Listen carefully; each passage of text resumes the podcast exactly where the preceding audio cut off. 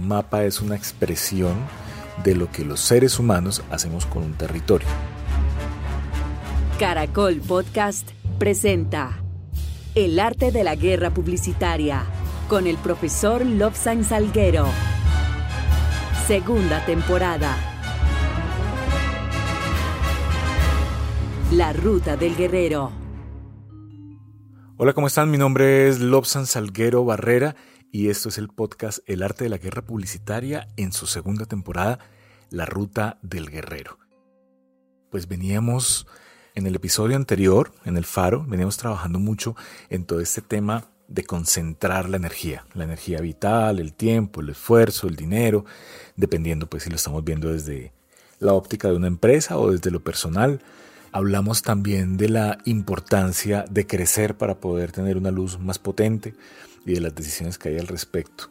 Pero pues finalmente, si lo vemos como a profundidad, el faro lo que hace es decirnos el mapa cómo está.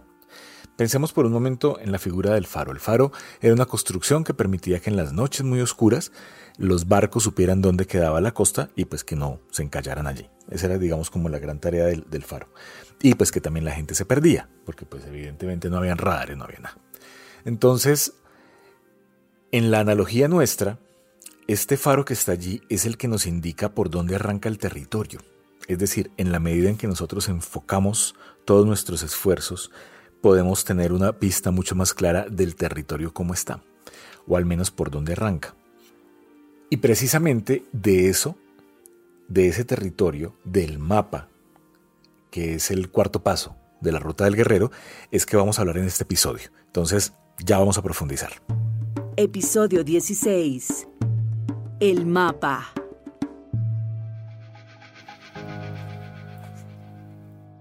Alguna vez yo leí, y seguramente ustedes, alguno por allá también, alguno lo habrá leído, decía algo como que el mapa no es el territorio. Y lo que nos dicen allí es que, pues finalmente, hay un espacio de tierra que se va reconfigurando y que se va dibujando en la medida en que la sociedad se va moviendo. Y eso se convierte finalmente en un mapa, o sea, un mapa es una expresión de lo que los seres humanos hacemos con un territorio, casi como a grandes rasgos. En este sentido, cuando hablamos de la ruta del guerrero, pensamos en este personaje que va pues con todas sus cosas, ya pudo afinar su faro, ya entendió la brújula, entendió la chispa profundidad, se conectó con esa cosa pues interna y en ese proceso eh, encontró ya un camino, ya dijo listo, por aquí va la cosa, pero pues tiene que recurrir a los mapas que ya existen y aquí se abren dos caminos. El primer camino es cuando llegas a un territorio con el mapa en cero, desconocido. Es un mapa que no existe, que hasta ahora vas a dibujar. Y el otro es cuando llegas a un territorio donde ya hay un mapa consolidado y verificado, entre otras cosas, porque de nada sirven los mapas cuando la información es inexacta. Entonces, pues son dos situaciones diferentes. En la primera situación, cuando llegas a un territorio donde está totalmente todo nuevo, pues allí uno lo primero que hace es entender que necesita ayuda. Ojalá pudiera tener ayuda local para que esa ayuda local le diga a uno, mire, por ahí no se meta, porque es que por ahí hay unos abismos, por allá no se meta, porque hay unos ríos, mire, por aquí el camino chévere es este. Y en, en términos de mercadeo, que es de lo que estamos hablando y de estrategia, esta persona local es esa mirada ese socio local que nos permite cometer menos errores o al menos equivocarnos en cosas diferentes a las que él ya sabe o ella ya sabe. ¿Por qué? Porque si mi socio local ya sabe que determinada empresa no paga bien o paga, se demora mucho pagando, pues me va a decir, venga, pues no hagamos negocio con esta empresa, no haga usted negocio con esta empresa porque esa empresa es mala paga. Entonces yo ya estoy ahorrando camino. Claro, yo podría por mis propios medios, entender dónde están los abismos, entender dónde están los estrechos, entender dónde se pone complicado el camino y cuál es el camino chévere, y podría, por supuesto, con mi experiencia, saber cuáles son los clientes que me pagan bien o me pagan mal, pero aquí ya me estoy ahorrando un paso, y eso es importante. Entonces, ese es, digamos, como el primer escenario, un camino que ya es conocido, que es desconocido, perdón, y en el segundo caso, es un camino del cual ya tenemos un mapa, los mapas son una cosa muy interesante porque los mapas eh, tienden a ser colaborativos. Es decir, en la medida en que va pasando más gente por el territorio, el mapa se va volviendo más pulidito. Y ahora pues con la tecnología mucho más. En el caso nuestro, pues existen investigaciones. Uno puede recurrir a investigaciones de mercado que ya estén hechas. Hay muchas universidades que tienen en sus repositorios, en sus bibliotecas, pues, eh, investigaciones de mercado, se pueden echar una pasadita. Puede hablar con la gente de Cámara de Comercio para que le dé información. Todo eso lo venden, las estadísticas.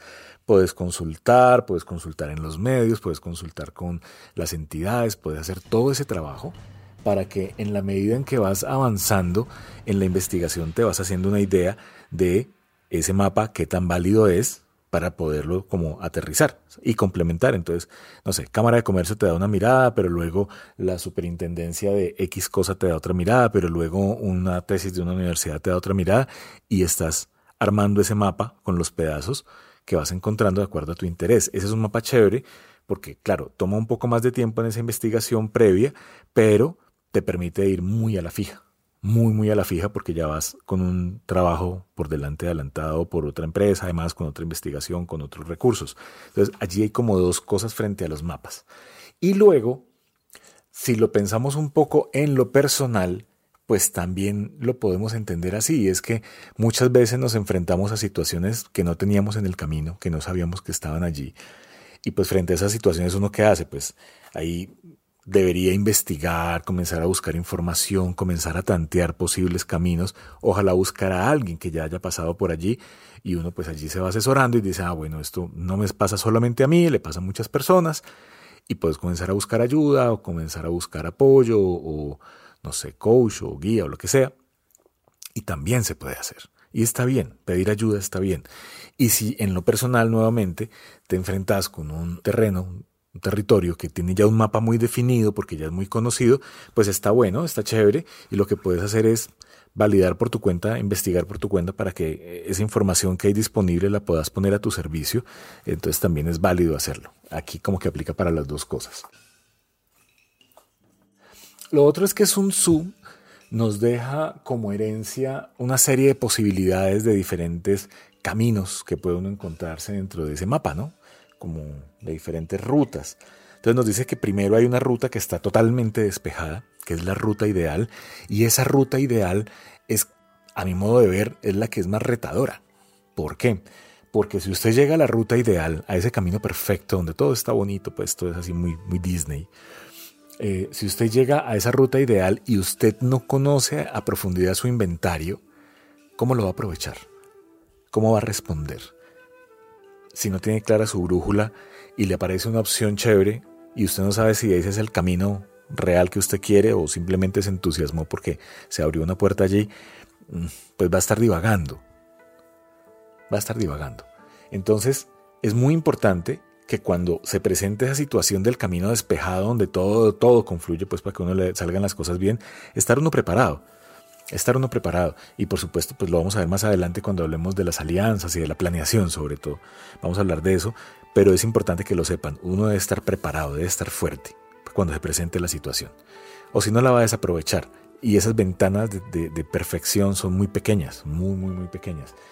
Y luego aparece un segundo escenario que es el camino enredado, el camino complicado. Y pues la verdad es que esos caminos, al menos los latinoamericanos, tenemos mucha experiencia, digo yo, porque llevamos muchos años con inestabilidad económica, inestabilidad política, inestabilidad, sí, todo, paz, guerra, en fin. Entonces digamos que somos un poco más resilientes, pero pues esto no es excusa. Sin embargo, yo siento que también eh, esto que llaman de la recursividad, de, la, la, capacidad de creatividad que tenemos los latinos también tiene que ver con eso, ¿no? Con la necesidad de estar creando todo el tiempo alternativas por, por para sobrevivir también. Entonces, esos caminos enredados, si bien ya los manejamos, sí es importante prever algunas cosas y en esos nudos decidir cuáles son los planes de acción, que luego lo veremos más adelante en profundidad, pero así como que básicamente es que yo pueda decir, mire, si pasa tal cosa, yo hago tal cosa, si pasa tal otra, yo hago tal otra.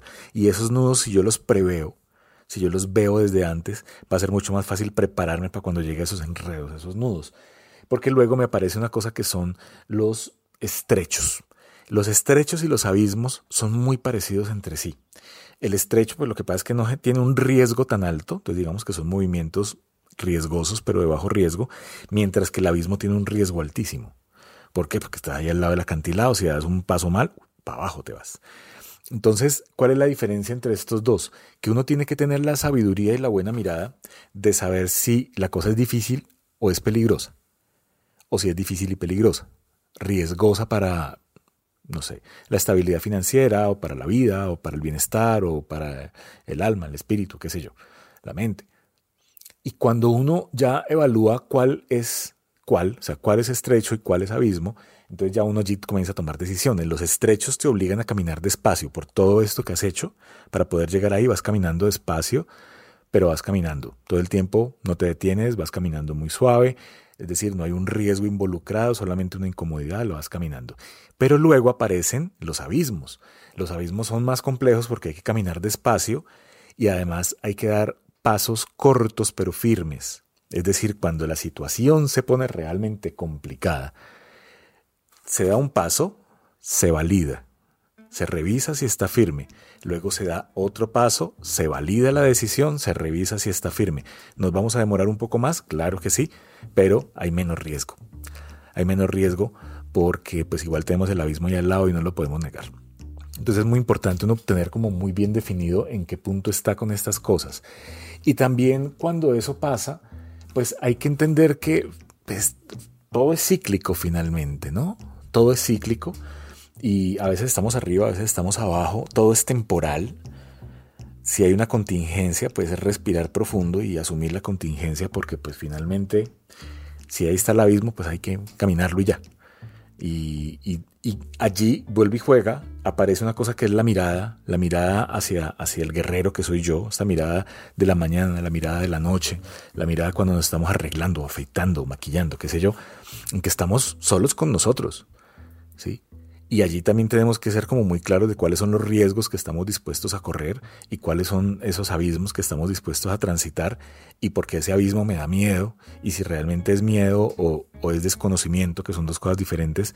Y entonces se van dando esos pasitos cortitos en la medida en que se va validando todo eso. Hay menos riesgo, finalmente. Entonces cuando uno ve que esos espacios temporales finalmente se solucionan y que eso es un bucle que está allí y finalmente se va solucionando. Entonces como que soltar la presión un poco porque decir, bueno, eso también va a pasar. Se puede demorar un poco más, un poco menos, pero va a pasar. Y ya, todo bien. El, el peor escenario, ya sé más o menos cómo podría ser, bueno, pues solucionemos el resto. O sea, todo es temporal. Todo es temporal, incluso los territorios, porque a veces ves el camino muy despejado, hay una avalancha y el camino se vuelve un abismo, por ejemplo. Entonces todo está en movimiento, no hay nada estático. Entonces eso es muy importante. Y con eso pues voy terminando este, este paso, que es el paso del mapa. Que no se nos olvide que el mapa no es el territorio. El territorio está allí, el mapa es como yo dibujo encima de ese territorio. Y no se nos puede olvidar que para poder transitar ese territorio en ese mapa que estoy dibujando o que ya encontré dibujado, pues yo necesito saber qué tengo en la mochila, de qué estoy hecho, cuáles son mis capacidades. Y para eso, pues hay que escucharse el próximo episodio que se llama El Inventario. Y en el inventario, pues vamos a hablar de eso. Entonces, pues yo aquí voy a pedirles dos favores. Hay un primer favor y es, eh, casi todas las plataformas tienen alguna forma de, rating, de evaluación. Algunas tienen una estrellita, una manito, alguna cosa. Y pues te agradecería mucho si calificas, evalúas este, este episodio. Espero que positivamente, que te haya sido útil lo que hemos hablado. Eh, y pues si quieres hacer algún comentario, también te invito a mis redes sociales en Instagram, arroba Lobsang, que es L-O-B larga, S-A-N-G, o mi página, que es lobsang.co, y allí podemos encontrarnos, tomarnos un café, quien, pues chévere. Podríamos eh, hacer una cita para trabajar con tu empresa o trabajar con algún proyecto personal que tengas la puerta está abierta. El segundo favor que te quiero pedir es si sabes de alguien que a veces le embolata el mapa y que uno lo ve y que realmente no tiene como un camino muy definido o que lo ve trastabillando y de pronto pensás que este, este episodio le pueda servir para que esté mejor, para que pueda dar pasos más firmes, envíaselo envíaselo. Va a ser muy bueno para esa persona, por supuesto también para mí y para el equipo, porque nos va a permitir llegar cada vez a más personas y ayudar a más personas a que tengan su ruta, su camino mucho más tranquilo y que lo puedan disfrutar mucho más. Y era esto. Mi nombre es Lobsan Salguero Barrera. Este es el podcast El Arte de la Guerra Publicitaria, temporada número 2, La Ruta del Guerrero. Y nos escuchamos. Chao, gracias. Caracol Podcast, El Arte de la Guerra Publicitaria. Encuéntranos en Instagram como arroba Caracol Podcast y envíanos tu mensaje.